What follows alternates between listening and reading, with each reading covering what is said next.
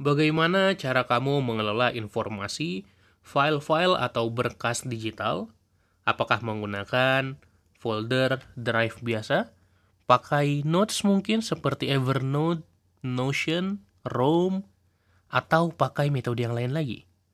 Jangan sampai kamu salah caranya, karena memang tidak ada yang mengajari kita selama ini.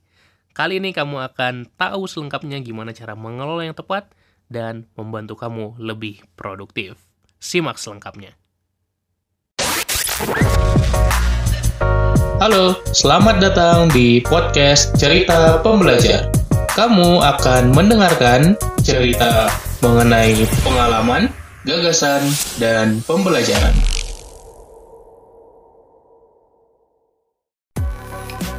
Cerita Pembelajar Season 9 Productivity Hacks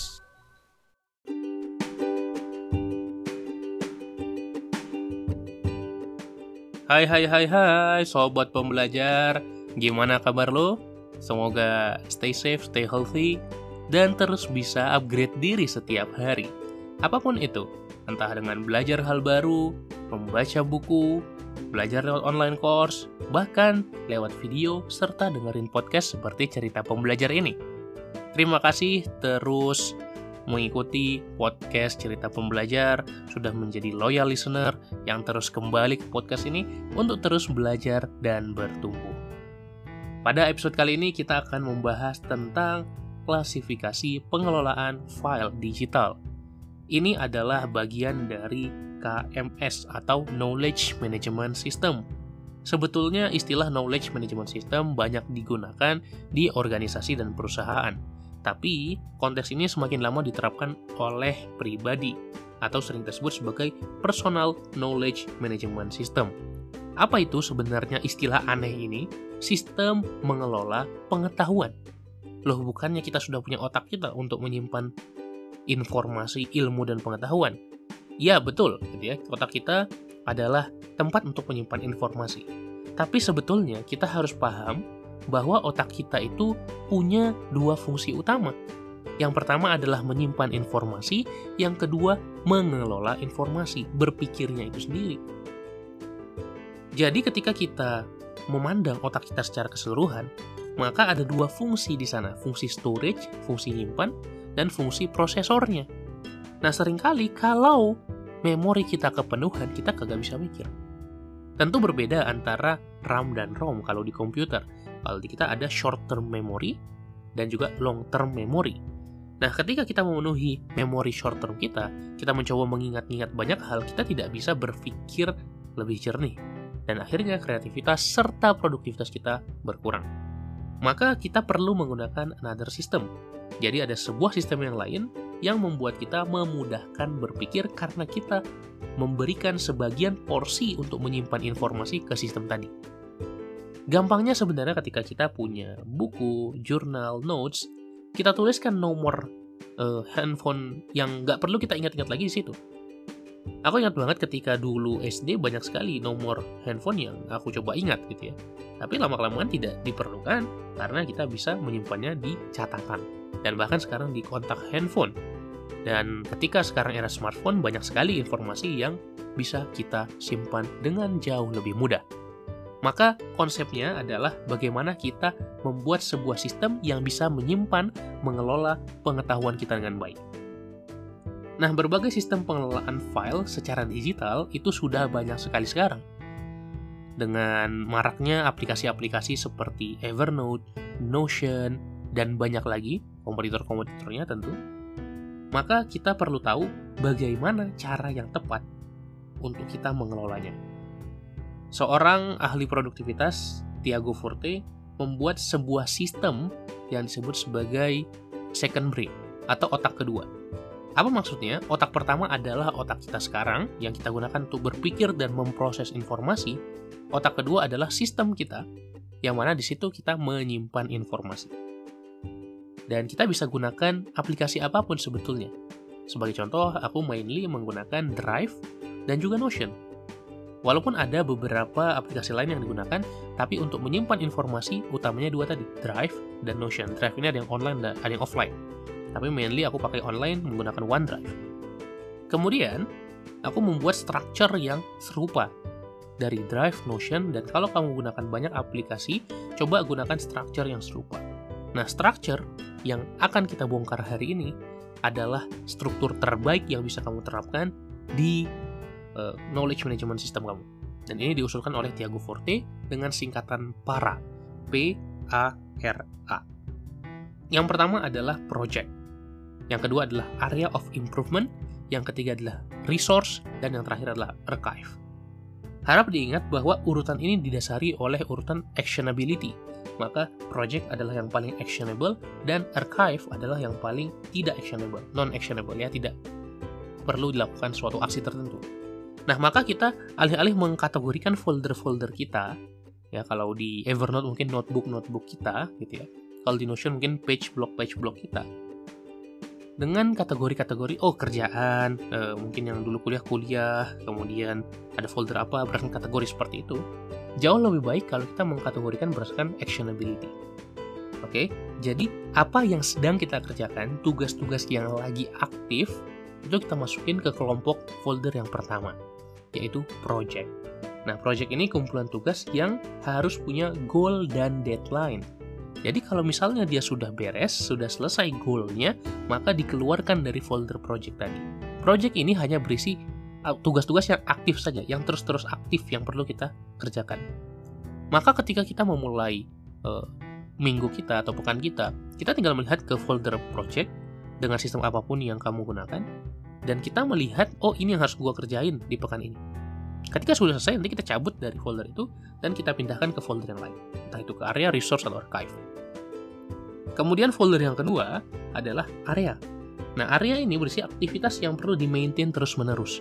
Nah, jadi di area ini adalah sesuatu yang kita perlu kelola, gitu ya. Walaupun tidak sesering project. Kalau project ini bisa daily task, tugas-tugas yang emang lagi kita kerjain banget. Kalau area ini apa-apa aja yang menjadi fokus kita.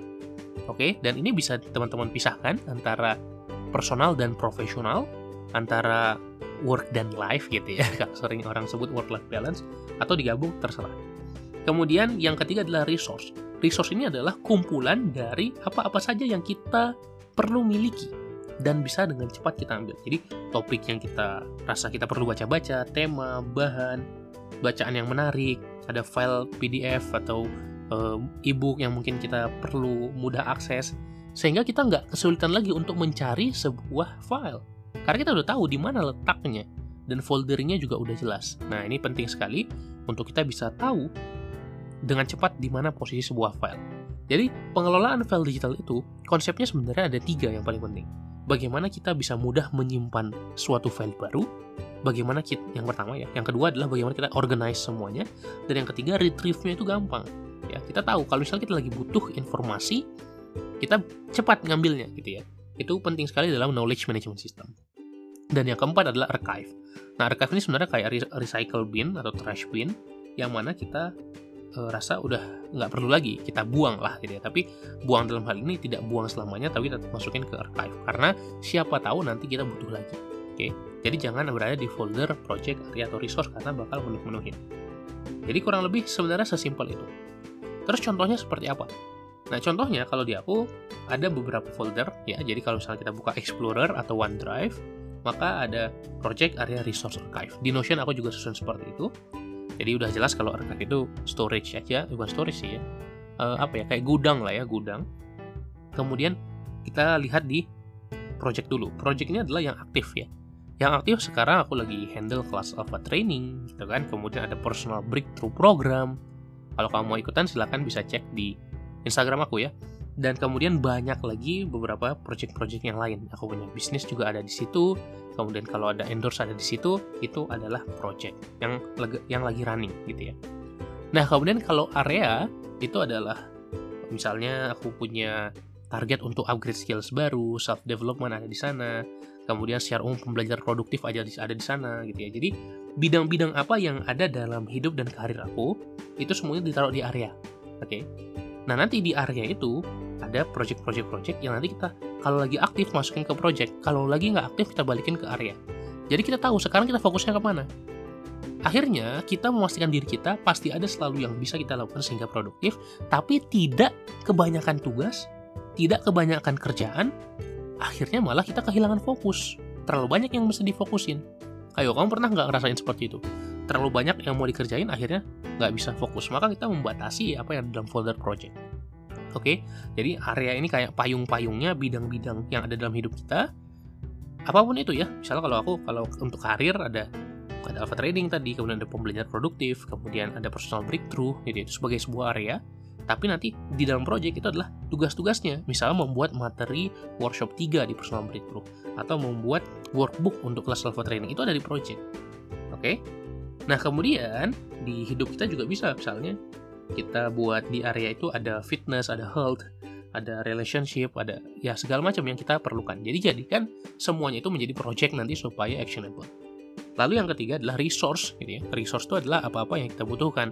Satu hal yang sering aku ambil dari resource adalah dokumen penting. Ya, jadi semua dokumen-dokumen penting dari KTP, SIM, NPWP, eh, ASKES, BPJS dan seterusnya itu masuk semuanya ada di uh, folder dokumen penting yang ada dalam bagian resource. Itu salah satu yang sering aku gunakan. Sisanya adalah beberapa dokumen-dokumen atau file-file yang menurutku kita bisa baca-baca di situ gitu ya. Pokoknya apa yang uh, pingin kita ambil gitu ya, resource kan sumber daya, itu kita uh, letakkan di folder resource. Dan yang archive tentu saja kalau misalnya ada yang tidak diperlukan lagi, maka kita uh, masukin ke archive ya.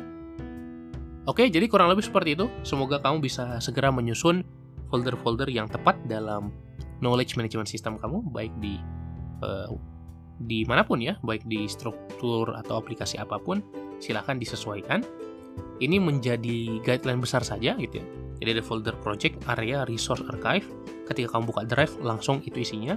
Nah kalau isi dari project isi dari archive isi dari resource dan area yaitu bisa dipikirkan lagi ya. Silahkan sesuaikan dengan pekerjaan dan karir dan hidupmu itu aja mungkin buat episode kali ini. Semoga bermanfaat ya. Jadi kalau kamu merasa bermanfaat, jangan lupa share di story, tag aku juga, at pembelajar produktif. Ceritain, apa yang akan kamu lakukan setelah podcast ini? Apa aha momennya? Apa insight yang kamu peroleh? Oke, jangan lupa ajakin juga temanmu untuk dengerin podcast cerita pembelajar. Kamu tahu sendiri gitu ya, banyak sekali episode-episode yang bermanfaat di podcast ini dan bisa kamu dapatkan secara gratis. Jadi sayang banget kalau hanya kamu doang yang paham, kamu doang yang pinter, kamu doang yang jadi produktif. Ajak teman-temanmu juga untuk mendengarkan podcast ini. Gak ada ruginya dan toh justru mereka akan senang kalau kamu membukakan jalan buat mereka lebih produktif, kamu memberi mereka informasi yang bermanfaat, justru itu akan meningkatkan kualitas hubungan kalian juga. Itu aja buat insight-insight hari ini. So, sekali lagi thank you banget yang sudah dukung buat kamu yang terus mendengarkan podcast Cerita Pembelajar. Kita jumpa lagi di episode-episode berikutnya. Terima kasih. Salam pembelajar.